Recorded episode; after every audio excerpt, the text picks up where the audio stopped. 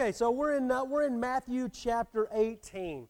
Well, today we're wrapping up this series called The Cross and the Empty Tomb. And you kind of know what the deal is by now, but for the last couple of months, we've been talking about all of these different things. You know, why we do the things we do. And ultimately, it's because of the cross and the empty tomb, but there's more nuance to them. And that's what we've spent the last couple of months talking about. I appreciated Ed's uh, remarks through, through communion because it's the, my goal is to try to help us have a little bit of de- deeper, fuller understanding, maybe even some different perspectives on things that help us to, to connect and know why it is we do the things we do without just going through the motions. Because going through the motions is, you know, it's fine, but you don't really pay attention to what's going on if you're like me.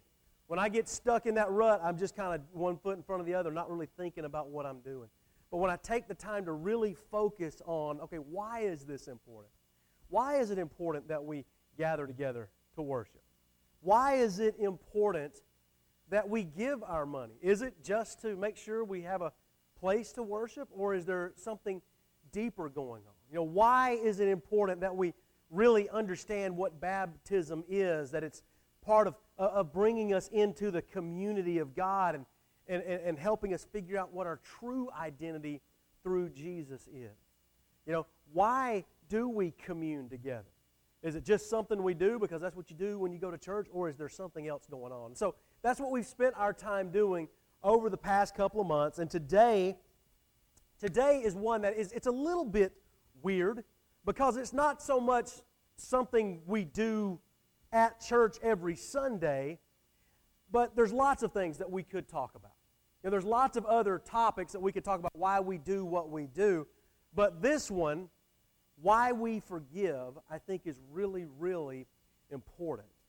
Um, you know, you know, I get asked to speak different places, different topics, and one of the ones, one of the recurring themes that sort of comes up is, you know, can you talk about forgiveness?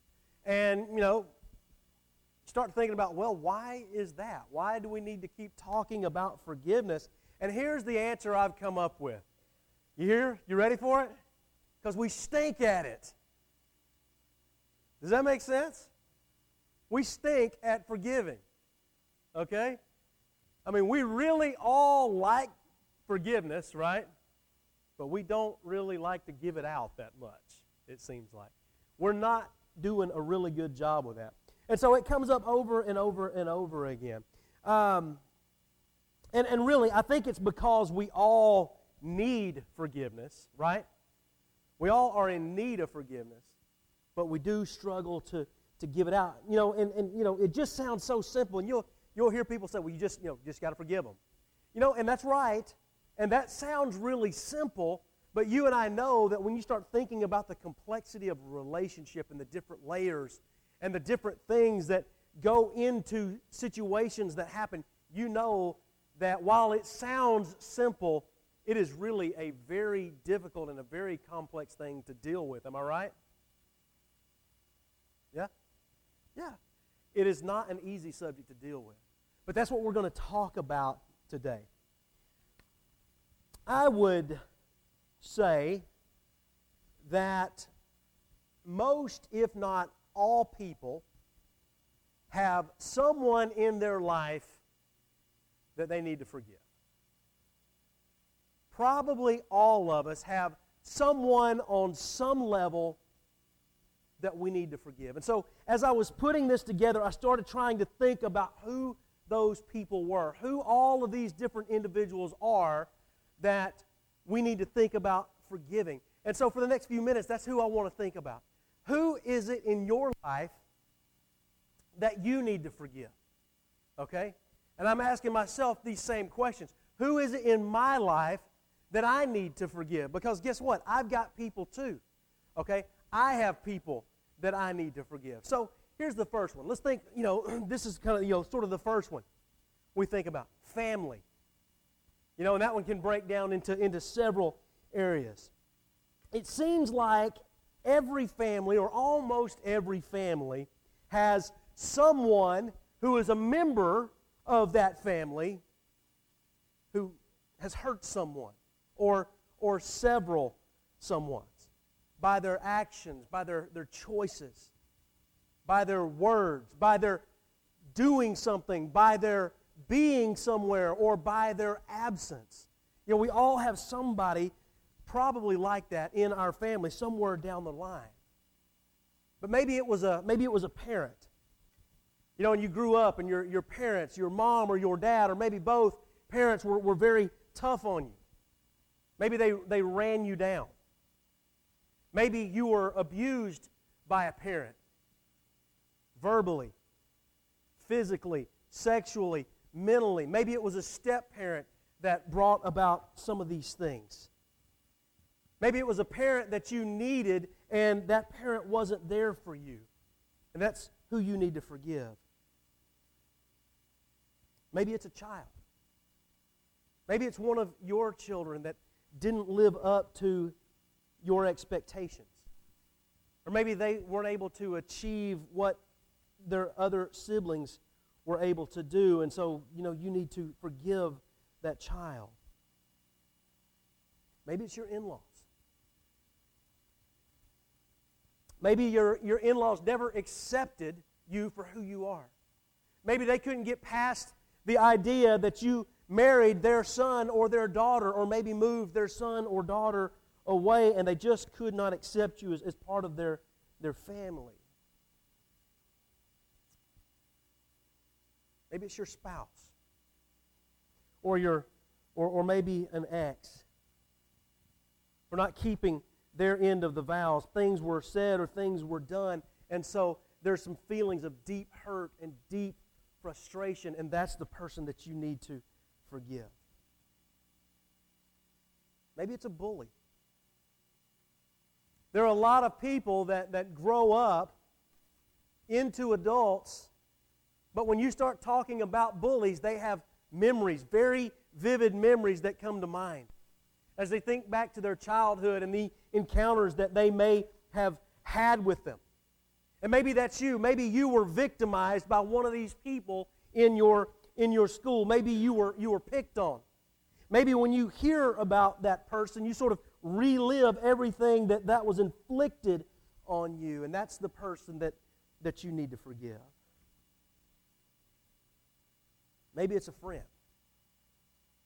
someone that you've spent a lot of time with, someone who knows the details of your life and you've shared intimate, an intimate relationship and bond with this person. You've lived life together, you've shared struggles together, and for whatever reason, that person sort of ghosted out of your life or took things that you trusted them with and used it against you. Maybe stabbed you in the back with it. And you wonder why on earth they would do that to you. Someone that you were so close to. How could they, how could they hurt you? Maybe that's who it is that you need to forgive. Maybe it's someone who's deceased. Like I said, we're not really good at forgiving, right?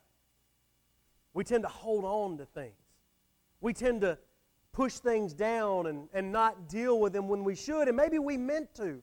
Maybe we had something with somebody, with a, with a parent or a grandparent or a friend or somebody, and something happened, and we meant to get around to talking about them, to talking with them. We meant to get around to forgiving, but we just didn't, and now that person is, has gone on, and you sort of feel like, man, what do I do? What do I do now?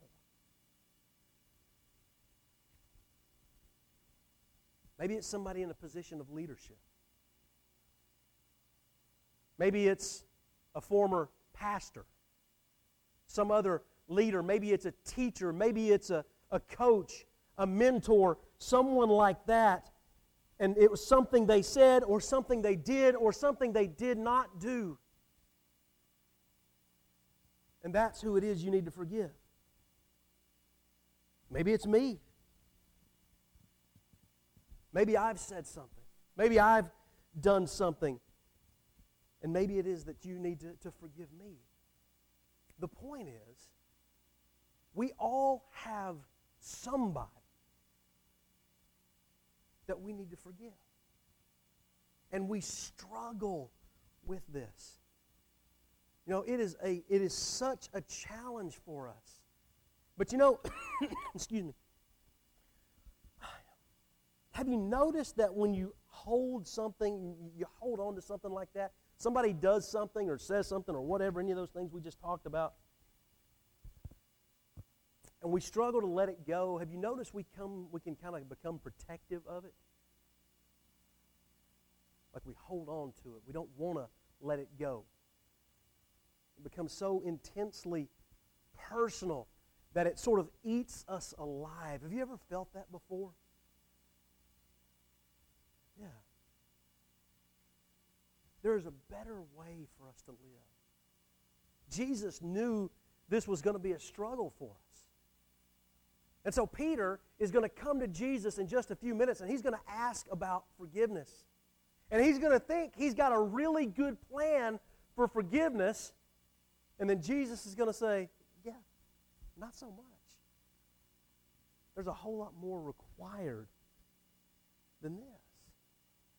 And see, here's the other thing, too. You know as well as I do that just because you forgive somebody once does not always mean it's a one and done. Can I get an oh yeah if you know what I'm talking about? It's rarely a one and done. It's more like, okay, for today, I've been able to forgive you. Or for this hour, I've been able to forgive you. Because Satan works. He reminds us, I mean, he is the accuser. You know, that's, that's what Satan actually means. Okay, it's not like it's a proper name, it's a descriptor. He is the accuser. And he accuses us and he accuses others in our minds, reminding us of what people did. And so one day, and you know this, one day you might really forgive that person. And you hope their life is good, and you hope they go on, and you hope they do better. And then the next day, you find yourself battling hatred over this person. Can I get an oh yeah? You know what I'm talking about? You feeling me? Because I have been there. And I still, I wrestle with those things. Okay? There goes the chicken race. Anybody who listens to this back will have no idea what I'm talking about. But that'll just be our, our secret. And hopefully they'll forgive us.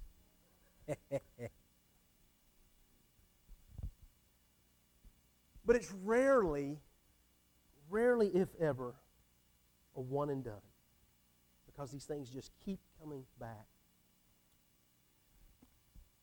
But Jesus has something to say about forgiveness. And it's not easy what he says. In fact, it's, it's really, really, really difficult. But forgiveness is really, really difficult, right? But he tells us how we can handle this. So let's start reading together in Matthew 18. We'll start in verse 21. Then Peter approached him and asked, Lord, how many times shall I forgive my brother or sister who sins against me? As many as seven times? I tell you, not as many as seven, Jesus replied, but 70 times seven. The Jewish rabbis taught that if someone offended you or did something wrong to you in whatever way, that you needed to forgive that person up to three times. Okay? You need to forgive that person three times. That seemed like a reasonable amount, okay? Because, you know, you do it once and that's bad. You do it twice, it's like, okay, one more time, you know, strike three, you're out. They had kind of a three forgiveness rule. And so Peter, I imagine, wanting to have a pat on the back from Jesus, says, Well, I'll just double that, and then for good measure, add another one. Lord, how many times should I forgive? I'm willing to forgive seven times. And Jesus says, No, no, no, not seven, but 70 times seven. Now, then, this is classic overspeak from Jesus But his point is there is no limit to forgiveness. Okay? It needs to just keep rolling. Now then, let's think about these numbers. Okay, some say seven times seven or, or up to seven times, or some say seven times 70, and whatever number you want to calculate, you know, if it's 490 or if it's 49 times, either one. I mean, let's just go with a conservative one. If you got to forgive somebody 49 times, that's a lot, right? Jesus' point is we have to continually practice forgiveness. Because he knew this was not going to be this was not going to be easy for us. He knew that one day we were going to do okay with it, and then another day, not so well. And so he then begins to talk about the kingdom of heaven. And he talks about forgiveness. And he says, For this reason, the kingdom of heaven can be compared to a king who wanted to settle accounts with his servants. When he began to settle the accounts, one who owed 10,000 talents, that's like equal to millions of dollars in our day, was brought before him. Since he did not have the money to pay it back, his master commanded that he, his wife, his children, and everything he had be sold to pay the debt. He owes a debt that he cannot possibly pay back. And so, what the king says is fine.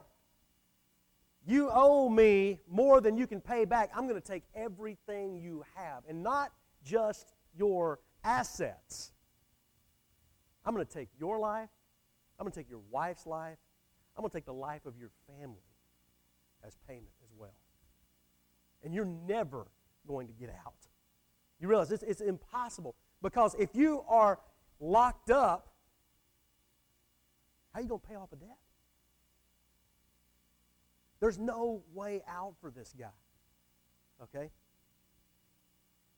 At this, the servant fell face down and said, Be patient with me, and I will pay you everything.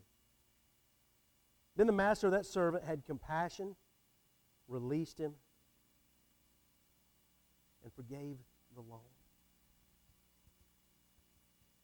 He has compassion on the guy. Compassion when it's, you know, and, and sometimes Jesus, the scripture talks about Jesus being moved with compassion. Remember, that's where you feel it like down in your guts. Okay? Jesus says that this, this king, this master, is moved with compassion for this guy who owes so much and cannot pay it back. But he says, if you'll just be patient with me, I'll pay it back. And notice, the king does not extend patience to this guy, he extends forgiveness to him. He says that he forgave everything, he forgave this debt that could not be paid. Then the servant went on his way rejoicing. Wouldn't you? I'm not going to do a show of hands here, but I can probably guess that it's a majority. The majority of us probably have debt, right? And after all, we live in America.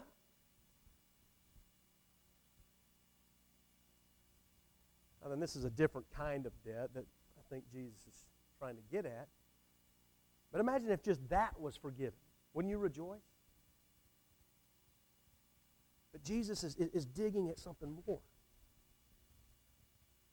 That servant, verse 28, went out and he found one of his fellow servants who owed him a hundred denarii. That's about a day's pay. He said, All's forgiven, brother. Don't worry about it. You have no idea what's been done for me. We're cool. No. he saw his servant, his, his fellow servant, who owed him a hundred denarii. He grabbed him, he started choking him, and said, Pay what you owe. So he's physically assaulting this guy, demanding repayment for one day's pay. At this, the fellow servant fell down and began begging him, What? Be patient with me. I'll pay you back. It's almost identically what this guy just said to the king. But then notice verse 30. But he wasn't willing. Instead, he went and threw him into prison until he could pay what was owed. Now, doesn't that make you mad? Doesn't that irritate you just a little bit when you read this story? Because it does me.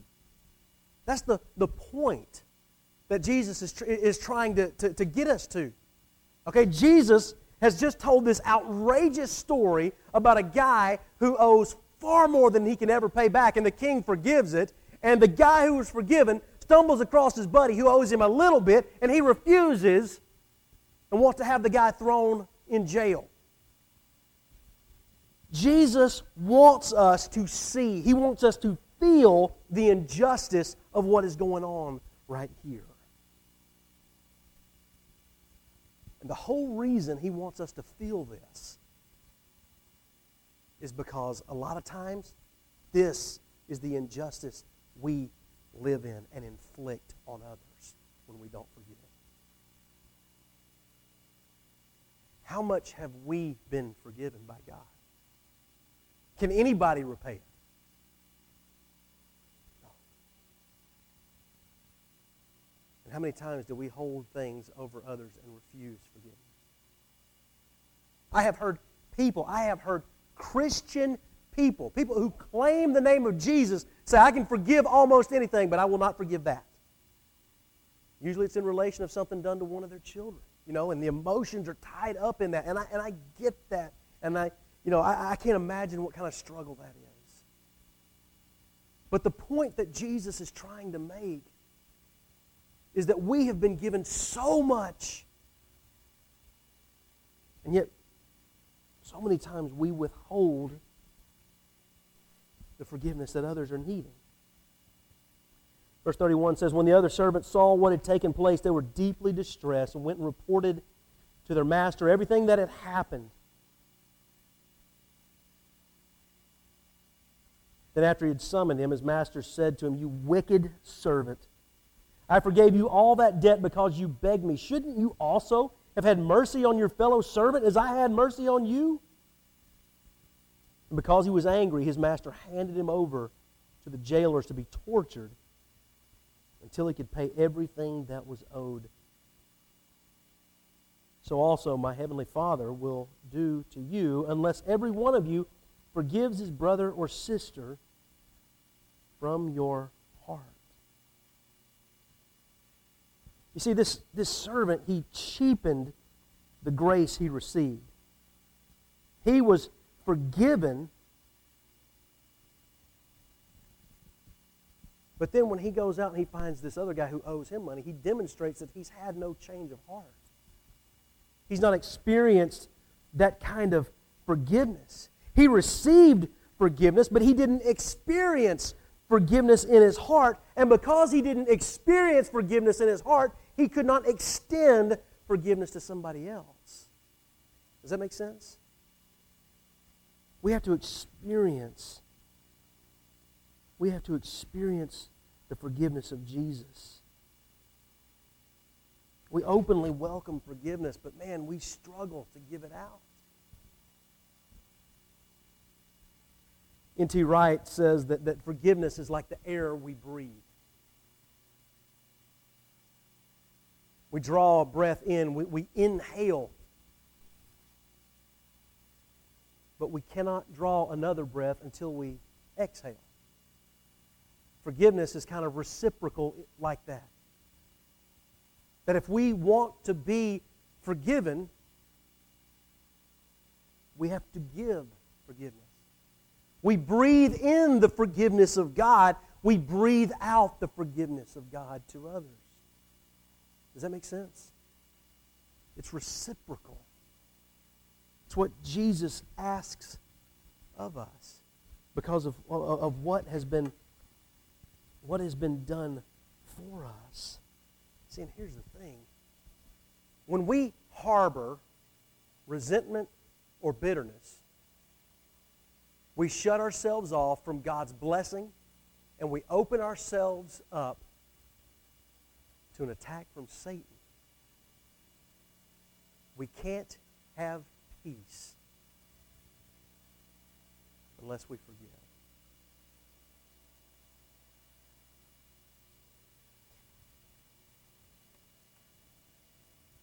Did you notice that verse, or that, that word in verse 34? Just look at that verse really quickly and see if there's a word in there that, that just sort of jumps out at you. And if you see it, or if you think you know what it is, just say, what, say it. Say what it is. There's a really interesting word there. Torture? Anybody else see that word? What, uh, you're right. Anybody else got another word there that's kind of like that? Jailer. Anybody see that one? Tormentors. You see that one? That's what that word is. Okay?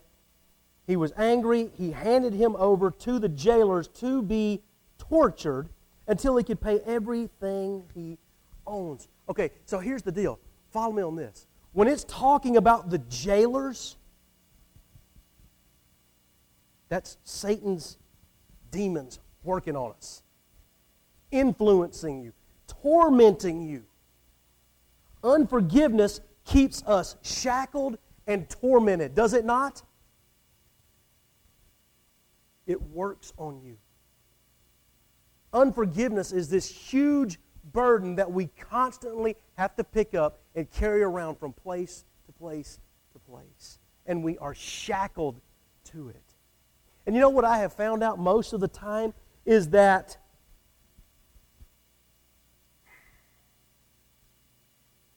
when I've been hurt by somebody, even if the person who hurt me knows they hurt me and acknowledge it, they usually don't feel as tormented by it as I do. Because I hold on to it. And I want to nurse it. And I want to let it grow. And I want to feel that this is mine. This is my right. I have a right to be offended.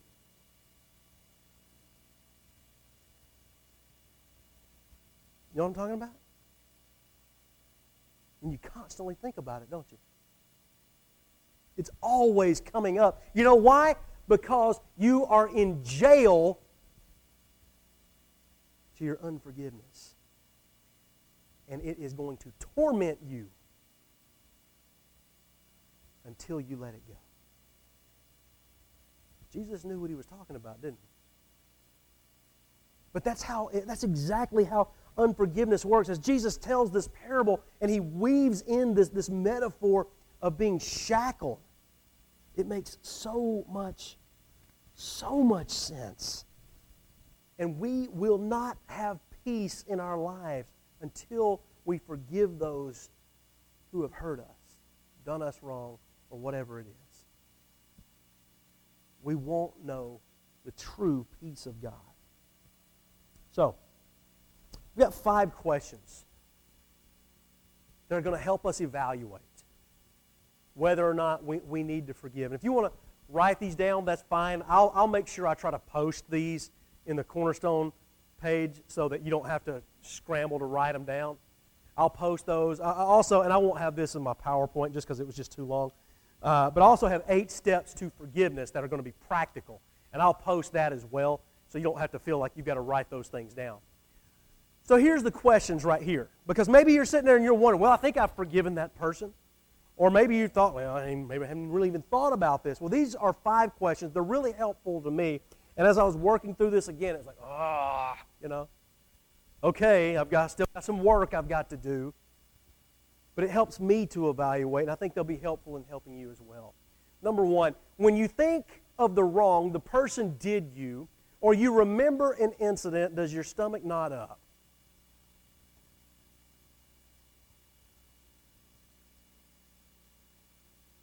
You know that feeling? Number two, do you think of the person as that man or that woman or something else? Not even wanting to speak their name. You've been there before? You ever called somebody that?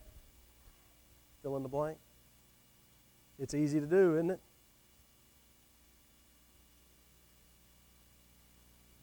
So easy to do. Number three.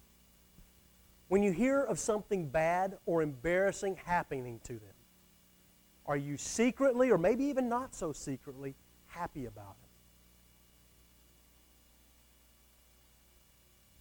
I've been there. Have you?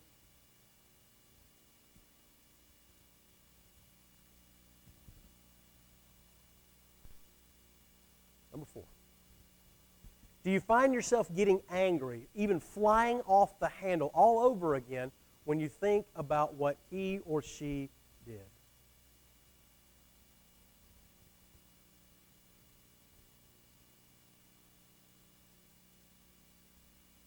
And then finally, the fifth question Are you conscious of a smoldering resentment against a person or event when you remember him, her, or it?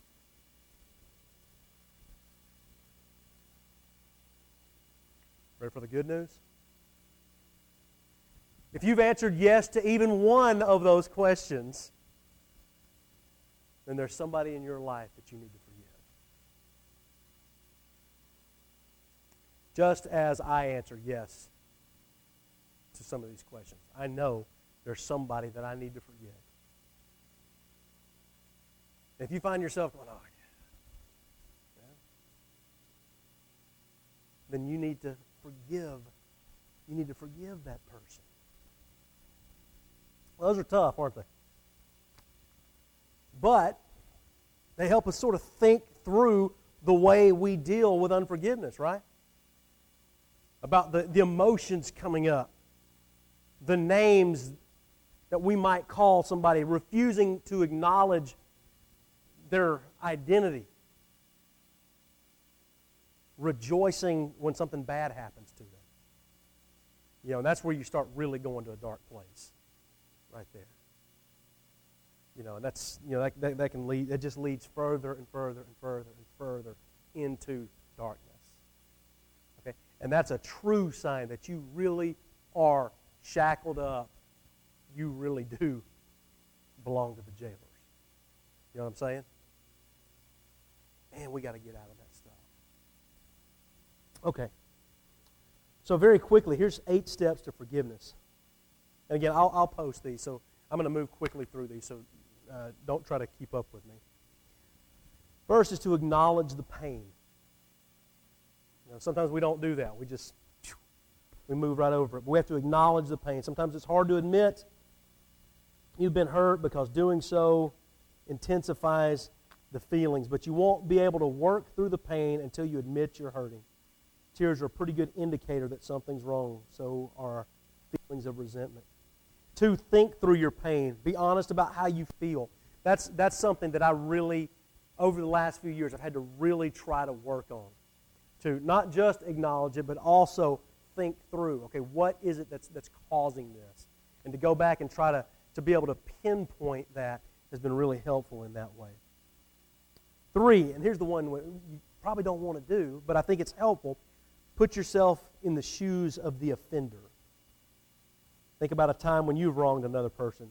Maybe your parents, a sibling, a friend, and you needed their forgiveness. Did that person extend forgiveness to you or withhold it? How did it make you feel? When it comes to forgiving others, remember these words from Jesus. So, in everything, do to others what you would have them do to you, from Matthew 7. Number four, remember that God forgave you. And we know this we know that God forgives us. Number five, remember God's commands for us to forgive. When Jesus taught about prayer, he stressed the importance of forgiving others in Luke chapter 11. He also says, if you hold anything against anyone, forgive that one in Mark. number six, let go of the pain once you've gone through the stages above, refuse to hold on to hurt. But this is, this is what we do. This is what I mean by being shackled and, and, and dealing with those tormentors. Don't replay the offense over and over. Allowing yourself to get sad or angry again and again will only cause you more pain. Determine that you're going to choose to forgive your offender. Your emotions might not agree with this decision, and this is where prayer comes in. Tell God you want to forgive and ask Him to change your heart toward the person who wronged you. You may want to consider voicing forgiveness to your offender, either vocally or through a letter. But again, if this isn't possible, it doesn't mean you haven't expressed forgiveness. Number seven, continue to forgive. If the wound was deep, you'll probably have to forgive more than once. When memories of the wrong come to mind, you find yourself getting worked up over it, immediately go to God in prayer. Number eight, pray for the one who hurt you. It may be impossible to restore relationship with your offender, but we can continue to pray. We can ask God to reveal His love to your offender. Doing so will help us to release any remaining resentment. Now, then you can look up, there's all kinds of stuff on how to forgive, but I thought those were, were, were fairly practical. But it doesn't make it easy, because as we've said, forgiveness is not easy. A friend of mine years ago was, uh, was counseling um, a young woman, and they'd worked through a lot of stuff. Turned out that the girl's father left early in her life. The mother had uh, many boyfriends. Um, and so, as they were working through this, um, the girl said that she was able to forgive her parents. You know, she was able to forgive her mom for all those men. You know, just a constantly revolving door. She could forgive her mom for that. She could even forgive her dad for, for walking out of, out of her life. But there was one boyfriend that she couldn't forgive because he sexually abused her.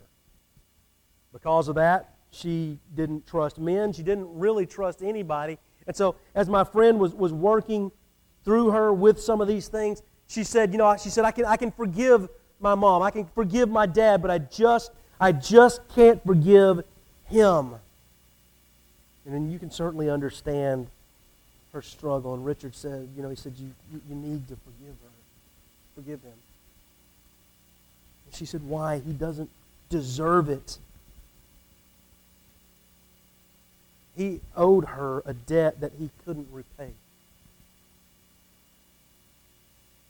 And he said, You have to forgive. You have to forgive him not for his sake, but for yours. You'll never be free until you do. And it was when she realized that, it unlocked the chains and that she was able to forgive this person. She was able to, to move on with her life and had a completely different outlook about this person.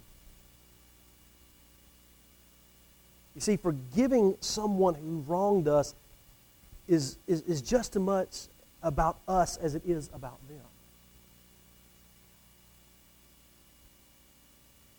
As we said a minute ago, when we harbor anger, resentment, bitterness, all of those things, we shut ourselves off to God's blessing. Satan uses his tormentors to attack us, to work us over, to keep us locked up, to drive us deeper into the darkness. And unless we forgive, we can't truly know peace of God. We forgive because of the cross and the empty tomb. Jesus died for all of us to reconcile mankind back to the Father. So much has been done for us. We've all racked up a debt that we cannot pay off. Jesus settled all of that for us. What he asks in return from us is to forgive. It's not easy. I, I don't know that it ever will be easy. but it's what He calls us to do. Let's pray together.